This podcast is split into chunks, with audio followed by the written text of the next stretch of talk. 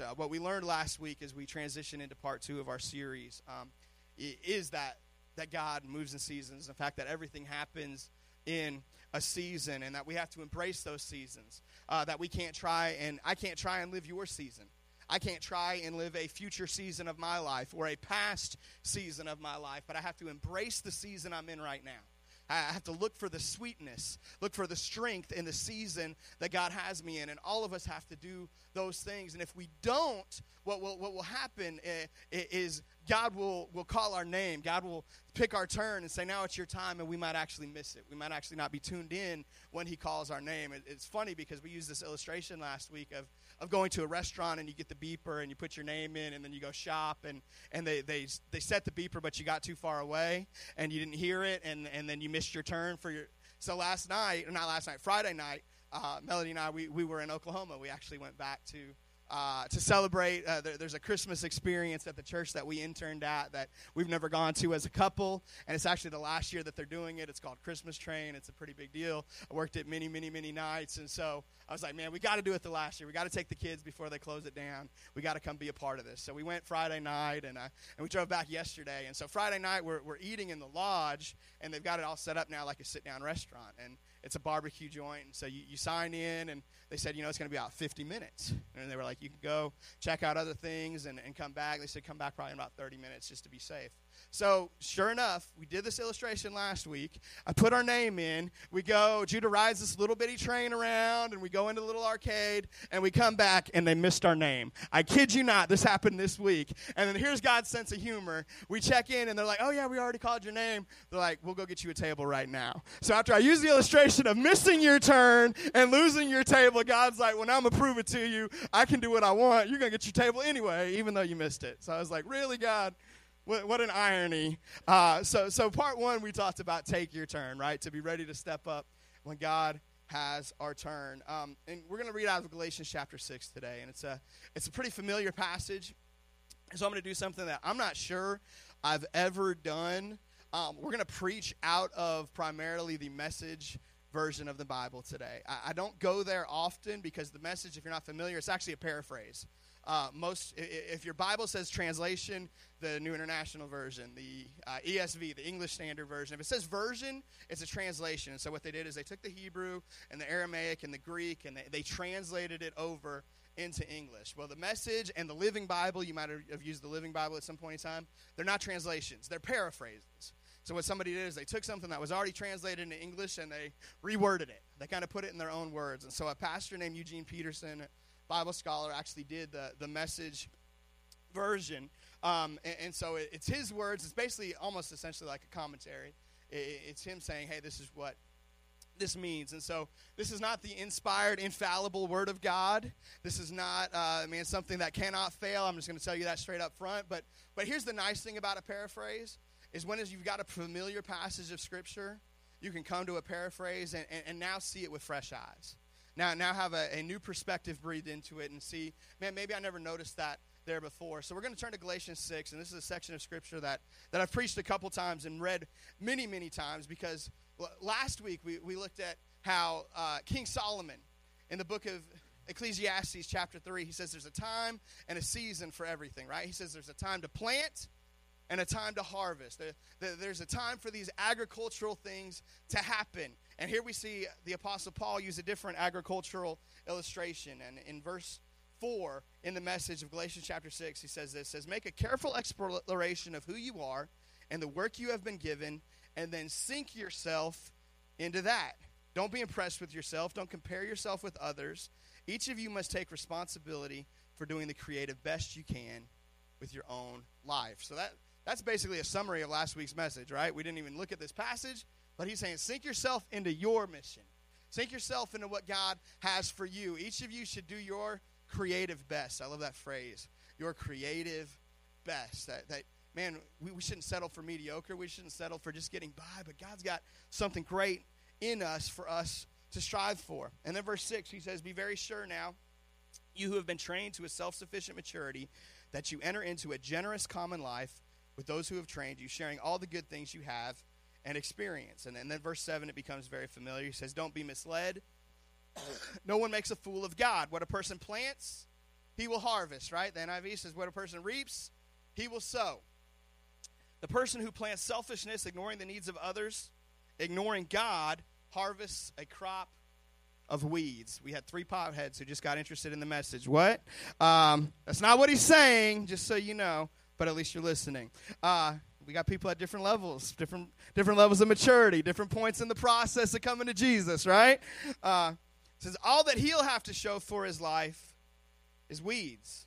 But the one who plants in response to, in response to God, letting God's Spirit do the work of growth in him, harvests a crop of real life, eternal life. So let's not allow ourselves, verse 9, to get fatigue doing good.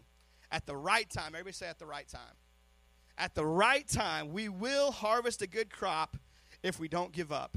Right now, therefore, every time we get the chance, let us work for the benefit of all, starting with the people closest to us in the community of faith.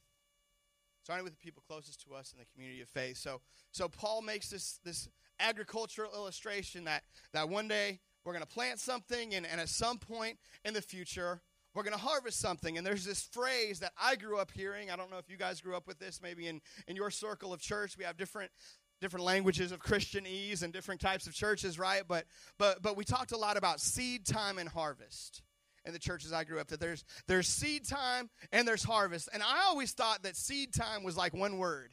Seed time is like seed time is when you plant and then there's harvest. But but what I've discovered is it's not seed time 1 and harvest 2, it's seed 1, time 2, 3, 4, 5, 6, right? It's time and harvest. And what I don't like about that process is time. Right? I like seed. I like sowing seed. I like blessing people. I like, man, being unselfish, taking those opportunities and, and recognize, you know, I can, I can be a blessing today. I can encourage somebody today. I can sow some seed today. And I know God's going to bless me one day as I bless this other person. I like that. And I love harvest. Man, I love reaping what I've sown. I love when God shows up and, oh man, I'm blessed because of what I did, man. Seed and harvest are great. Time's not right?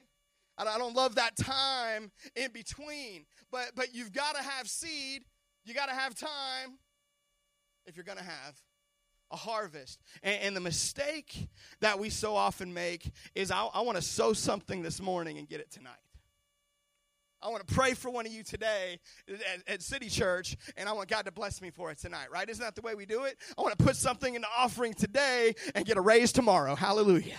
Right? Like, like isn't that how we all are? That's how we think. Like, we want that harvest to be immediate, but we know if I go home and I, and I plant some cucumbers in my yard, they're not growing up tonight, right? Like, I'm not making pickles tomorrow. It's not the way that it works.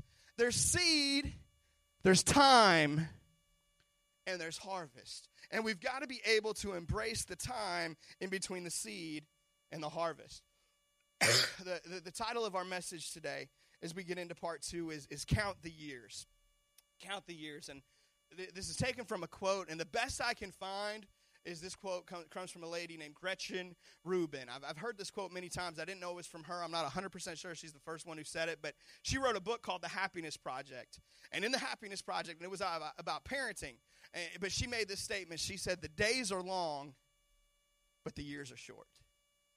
Right? The days are long, but the years are short. Last year, I told you as a new parent, uh, people are constantly telling me, man, enjoy it, savor it. They're going to grow up so fast, right? Why do people tell you that? Because the days are long. Man, the, the diapers are poopy, and, and, and the screaming in the middle of the night, and you're up for three hours, and the days are long. Man, how are we going to get through this day? But the years are short. And before you know it, you look back and things have flown by. The days are long, but the years, they are short. And so we're going to count the years. Why, why are we counting the years? Well, because the psalmist in Psalm chapter 90 put it this way He said, Teach us to number our days that we may gain a heart of wisdom. What does he mean when he says number our days? Is he saying that, that we should actually seek God and find out, God, what day am I going to die? Well, I got 3,422 days left on earth, and so I got about 3,000 days to screw around, and then last 422 I'm going to get right. So that's not what he's saying, right? Like, we're not counting the days so we know exactly how much time we have before we meet our Maker. We know it, it doesn't work that way, right? We just said last week, God, God controls the schedule, but he don't post the calendar. We don't know. None of us know at what time we're actually appointed to meet our maker. It could be very soon, it could be far off. So so what is he saying when he says teach us to number our days? What I think he's saying is teach us to count the things that count. Teach us to, to take advantage of the days we've been given. Teach us to, to seize the opportunity you have placed in front of us. And so, what I got to do for you today uh, in, in, the time that we have is I, I want to teach you some Greek. I'm going to teach you two Greek words. And if you will tolerate a Greek lesson for a few moments, uh, I, I think you're going to get a lot out of it. I think I'm going to give you something that you can use on Friday. My, my job and, and any pastor's job is not to preach to you for Sunday morning, it's, it's to preach to you for Thursday, right? Like, hopefully, tomorrow there's still some overflow from worshiping together and being around God's people. Hopefully, I don't got to preach for Monday, but, but maybe there'll be something you can use tomorrow, too but I got to preach to you for, for later on in the week where you can take something with you. So you're going to get something today if you'll, if you'll hang with us. So there's two words in the Greek. The New Testament was written in Greek. Two words in the Greek for time. The first of those is chronos. Now, those same three potheads are like, chronic, what? Uh, so the message isn't for you anymore, potheads. That's the end of it. But it's not chronic, it's chronos. Chronos. And, and chronos is, is what you can probably infer it's chronological time, it's sequential time. Chronos is what each of us have, what each of us has been given. It's, it's, uh, so this morning we have a production meeting before every service. And every service, we go through the different elements and the transitions. We're going to do these songs, and here's when we're going to do the offering, and here's when we're going to do the announcements, and here's when we're going to do the altar, uh, the, the fresh start invitation, and, and all these things. And here's the amount of allotted time we have for it. And a lot of times I go over my time, and I apologize for that. And today might be one of those days, but it's my birthday, so get over it. But but but there's chronos, right? Like I got a limited amount of time. We've got an 11:15 service. So at the very absolute most, I got an hour 45 to play with and really don't have that long because you got to get you out of here so you can get your kids checked out so you can get out so uh, next service can get in here, right? I've got so much chronos. All of us have so much chronos and most of the time in the Bible when it refers to time in the New Testament it uses this word chronos. It just means time. It's what all of us know as time. But there is a second Greek word which sometimes is translated as time in your Bible, and it's so significant. And this is this is the good stuff. This is the part that's going to help you. It's, it's kairos. Kairos. In fact, everybody say kairos. Everybody say chronos. All right, so so I'm helping you say it so you can go home and preach it to your kids this week, so you can teach them, so you can pass it on to them. But kairos literally means the right time or the opportune time. And one definition I found, I loved it so much, I had to put in parentheses up here. Chronos in the Greek means the supreme moment. The supreme moment. So you've got chronos, which is just regular old time. It's, it's the daily grind time. It's the mundane time. It's the time that it just flies by and you don't even realize what happened, right? But kairos is a supreme moment. Kairos is the right time. It's the opportune time. It's the God time. It's the time when God checks in. Check this out Romans chapter 5, verse 6. I'll give you an example of Kairos. It says, You see, at just the right time, at Kairos, when we were still powerless, Christ died for the ungodly. How many of you know Jesus died at just the right time? God's plan laid out, he, he, he enacted it exactly the way he wanted to.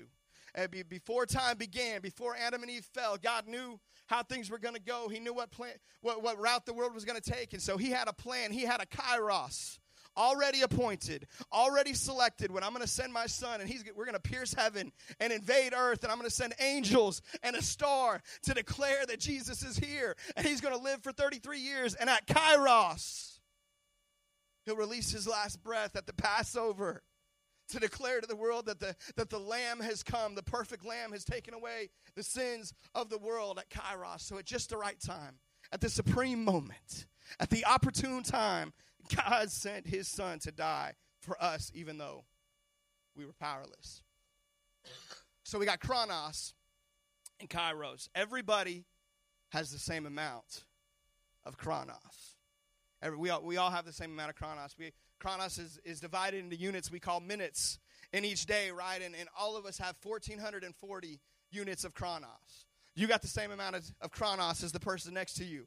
You got the same amount of Chronos as the president. You got the same amount of chronos as, as the person you know who's the most productive and the person you know who's the least productive and everybody in between.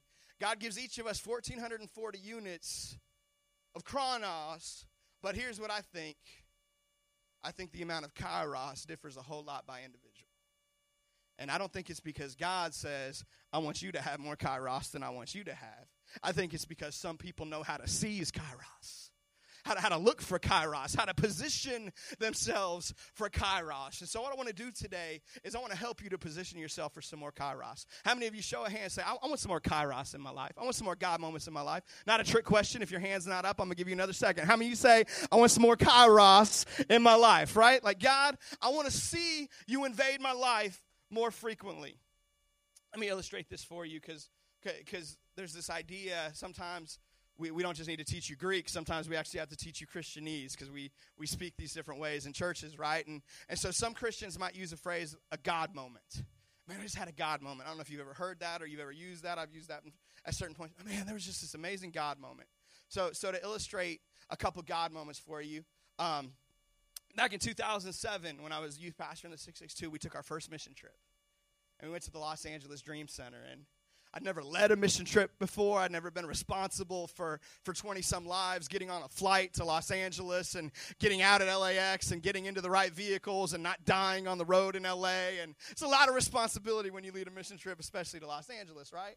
And, and so we went to LA and we, we put this whole training together and, and we selected a theme tr- song for our mission trip. You, you might remember it. It's a song by Hillsong called Mighty to Save. And it had just come out. It was, it was the Kairos moment for that song, man. Mighty to save. You are mighty to save. And shine your light and let the whole world see.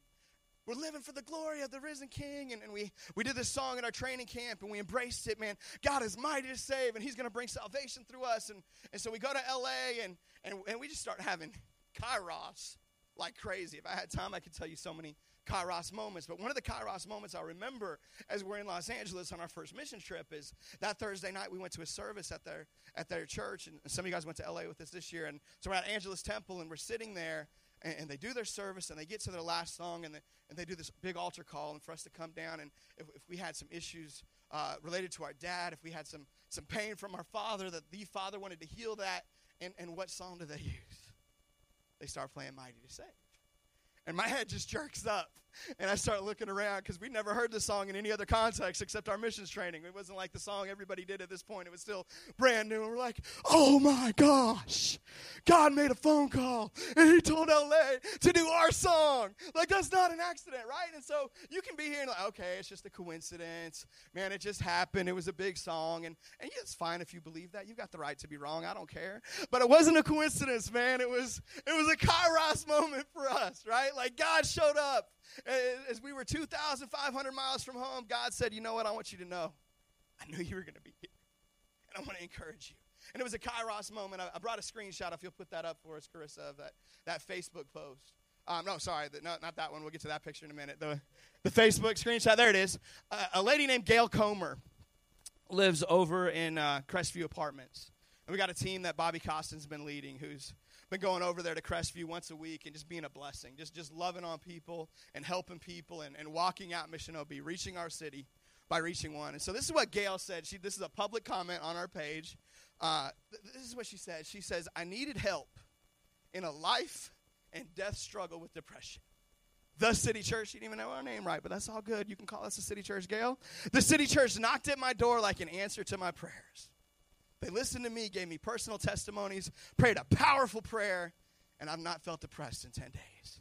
Then they came back, they measured my unit for a filter, carried out a TV I could not begin to lift to the dumpster, gave me some delightful giggles, way to go, Bobby, and really showed me the love of God in action. This church prayed again for me to break the addiction of nicotine at my request, and I'm in love. God bless church. That's Kairos. Somebody had a need, we had no idea about it. We didn't know Gail Comer was going through depression. We didn't even know Gail Comer existed. But there's a group of people who said, you know what, we're going to set aside some time once a week, and we're going to be a blessing to our city. We're going to knock on some doors and see who needs something.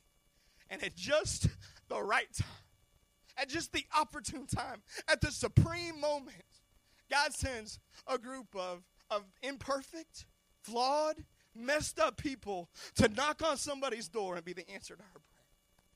That's kairos. I don't know about you, but I want some more kairos in my life. I want to be able to look at my life and say, man, God used me in this opportunity. God encouraged somebody through me. God showed up and He led me. But you know what? Here's what's crazy about this there was no angel who showed up in Bobby's bedroom and said, You need to go to Crestview Apartments. There was no vision where God said there's a lady named Gail Comer and you're going to knock on her door and she needs somebody to change out her air filter and carry her TV to the trash. Right? There, there was no kairos moment that brought Bobby to the kairos moment. It was simple obedience. It was simple, I need to make a difference. It was simple, here's maybe an opportunity I can do something. A lot of times, Kairos moments don't come out of Kairos moments. Most of the time, we're waiting on God to show up and flash that sign in our face and say, Here's where I want you to go. And God's waiting on us to just be obedient. And with Kairos moments going to show up in the middle of us following His plan and obeying His will. I believe this very strongly. You can write this down if you're taking notes. I believe that every moment has the potential to be a God moment if we will find God in the moment. Every moment has the potential to be a God moment if we'll find God in the moment. Most of the time, we live in, in the TikTok right? We live in the chronos. We live, I don't know about you, but my wife laughs at me because I'm so good at, at being, she'll be like, what time is it? Oh, it's probably about 543. And it'll be 542. Like, I don't know. Somehow I have an internal clock. I just know roughly what time it is. Some people, you can like wake yourself up at the right time. I don't have that. In, I don't have an internal alarm clock. I have an eternal ability to sleep. Thank God for technology, or I would never get out of the bed. Uh, but, but some of you can do that. But I can tell you pretty much very accurately what time it is. See, life is mostly lived over here in the sowing and right here in the time. The moments of reaping are rare, right? The harvest season doesn't last long. If, if you're a farmer, you know, man, there's not a big window to harvest that crop. I got about a week to get that corn off the, off the, the stalk, or it's going to go bad. Harvest is limited. And that's why Paul comes and he says, Don't grow weary in doing good. Why? because good can be weary. Time can drag on. It, it, can feel like I've been doing the right thing and nobody notices. I've been doing the right thing and, and yet my breakthrough hasn't come. I've been doing what you're asking me to do, God, but the kairos hasn't shown up. There's no angels declaring to me that Jesus is born. Where's my kairos moment? And Paul says, Don't grow weary in doing good. Don't get tired of it. Don't get discouraged in it because there's a lot of time in between seed and harvest. But that doesn't mean seed isn't going to pay off. In fact, let me, let me read you this. It's a commentary by Eugene Peterson, the, the man who translated the message translation or the message version. And, and, and he said this, uh, talking about Galatians chapter 6. He said, Acts of faith aren't like pebbles dropped in a pool that makes a few temporary ripples and then sink to the bottom inert. They're seeds planted in the soil of life and they will come up one day. And I love these next four words the harvest is inevitable. And I believe that's inspired by the Word of God. It's not in the Word of God in those exact words, but I believe that's 100% what the Bible says. Don't be deceived. God cannot be mocked. A man will reap what he sows. The harvest is inevitable. It's not pebbles that make a little bitty ripple and then fall and they're gone. They're seeds that are planted and they are going to grow. There will be a harvest. It is coming. Then he quotes verse 7. He says, Don't be misled. No one makes a fool of God. What a person plants, he will harvest. Decisions that you make are seed. Attitudes you take into your day are seed. The way we respond to, to the challenges and the struggles, because remember we saw last week every season has a struggle. The way we respond to that struggle is seed. Prayer is seed. Our thoughts are seed, and all of it will produce a harvest. Problem is sometimes harvest comes up as weeds because we're sowing the wrong stuff. We got to be sure that we're sowing the right thing. Then Eugene says this. He says the person though who looks for quick results from planting seeds of well-doing will be disappointed. I love this this illustration. He says if I want potatoes for dinner tomorrow, it will do me little good to go out tonight and plant potatoes in my garden. I'm not making french fries tomorrow with the potatoes I plant today, right? We all know this. So then he says this he says, Long stretches of darkness and invisibility and silence separate planting from reaping. The harvest is inevitable, but the time is long. It's time, time, time, time, time, before we get to harvest, and we've got to understand that. And that's why Paul says, don't get discouraged, don't grow weary, don't let it mess you up. You, you got seed over here, and you put the seed down, and then you got chronos, and some more chronos, and some more chronos. And, and Eugene says, long stretches of invisibility and darkness and silence separate the seed from the harvest, but that doesn't mean the harvest isn't coming. Don't let the silence, don't let the invisibility, don't let the darkness lie to you and convince you there's not something happening underground. I can't see what's going on with the seed. I can't see what the seed is doing, but I know it's growing because I put it in the ground in faith. Don't grow discouraged. Don't grow weary. The harvest is inevitable, but the growth is invisible. And that's why we think we're not growing because we don't see it. We don't realize what God is up to. Growth is hidden in chronos, so God gives us this encouragement to, to not get locked in the chronos, but to begin looking at something deeper and something greater. Uh, he says, I want you to learn to trust me in the chronos, and I want you to learn to recognize the kairos.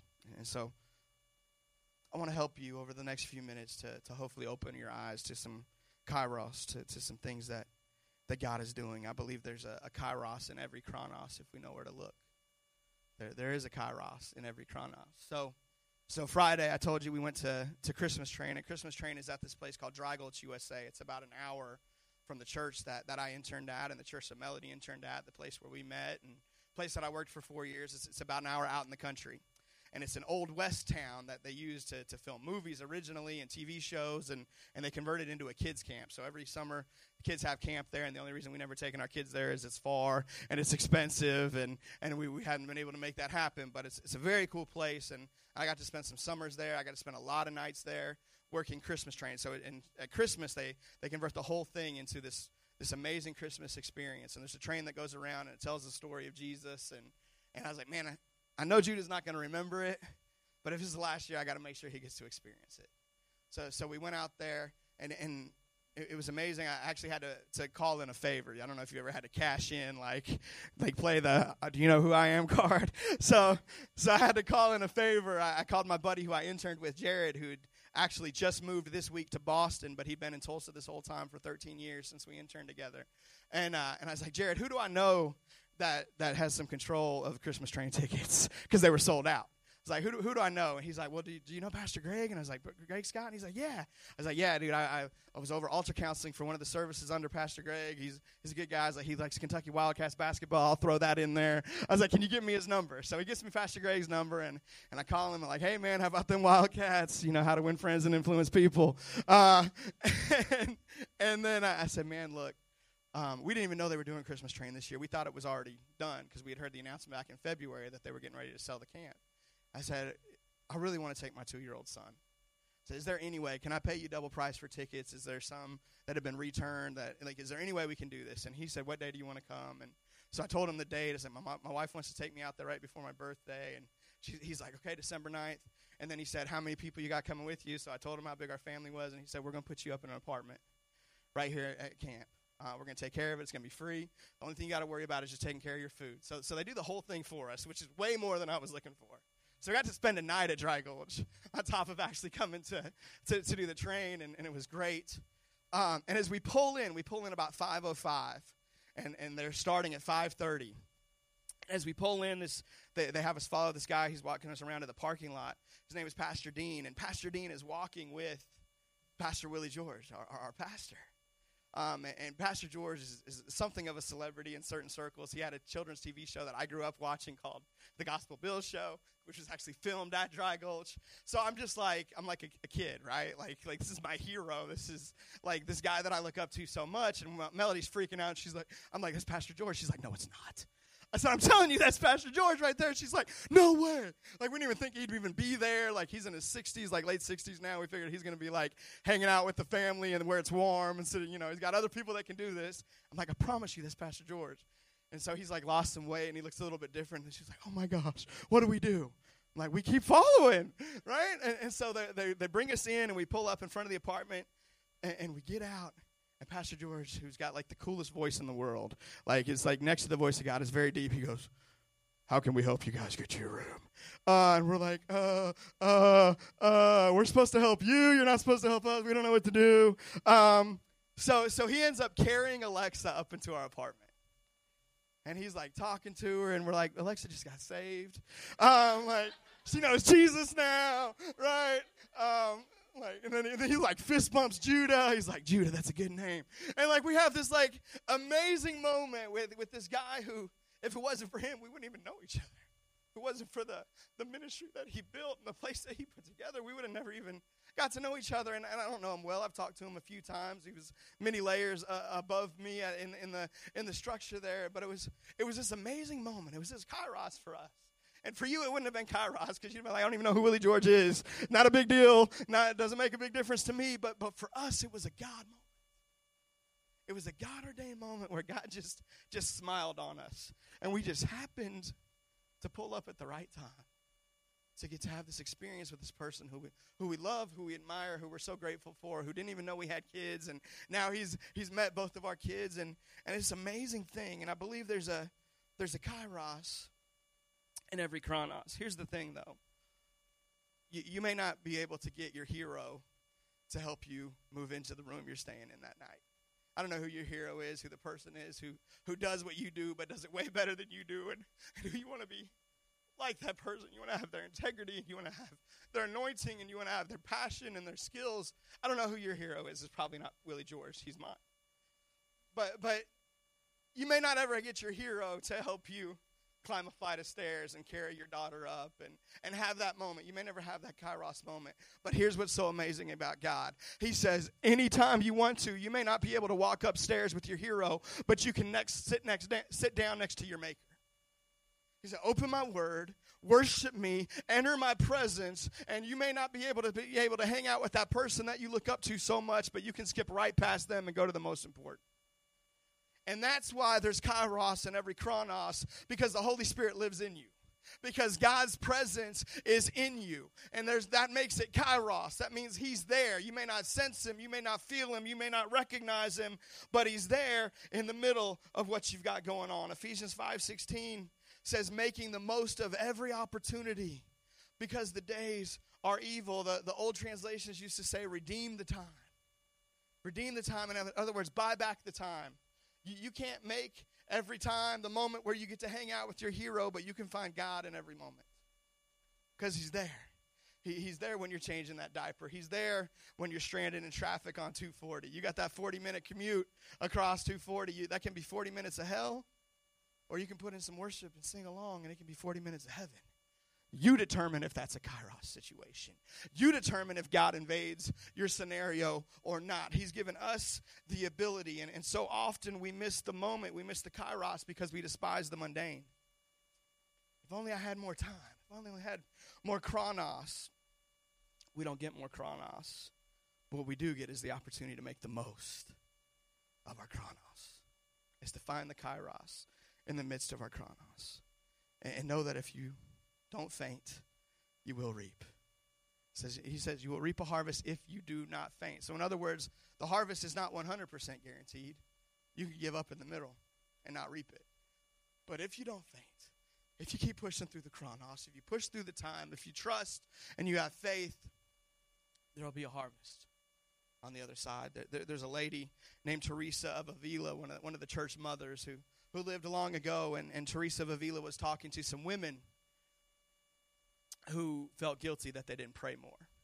Teresa, I, I want to be like you. I want to spend more time with God, but but I got kids and I'm changing diapers and I'm making dinner and I'm scrubbing dishes and, and, and I don't know what to do. And so I think this is going to encourage some moms out there. I think there's application for all of us, but but maybe if you're a mom in that situation right now, maybe this will encourage you. Here's what she said.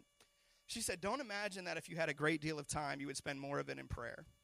Get rid of that idea. Again and again, God gives more in a moment than in a long period of time, for God's actions are not measured by time at all.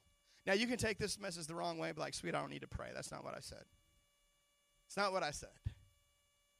What I did say, what Teresa did say, is in that moment where you spend it with God, that moment can be extremely impactful, extremely powerful. And in fact, she didn't stop there. She says, no, and I love this is my favorite part. She says, know that even when you are in the kitchen, our Lord is moving among the pots and pans. Mom, be encouraged.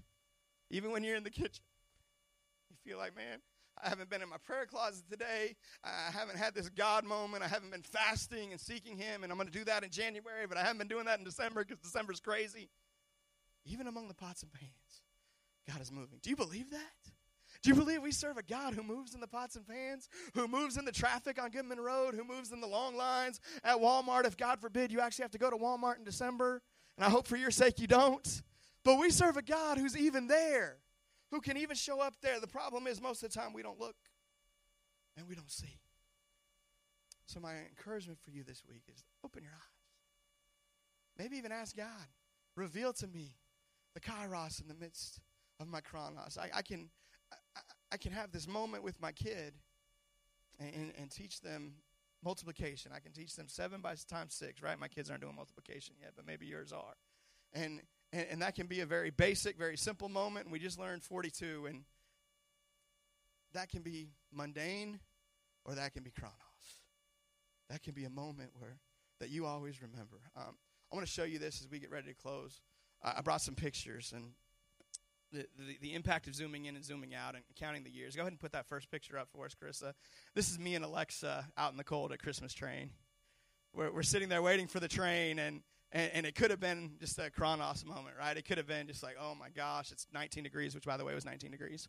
Um, which uh, I never, I've never been so grateful to live in Mississippi as when I went to Oklahoma this week and realized, man, it's a lot warmer where we live. That's awesome.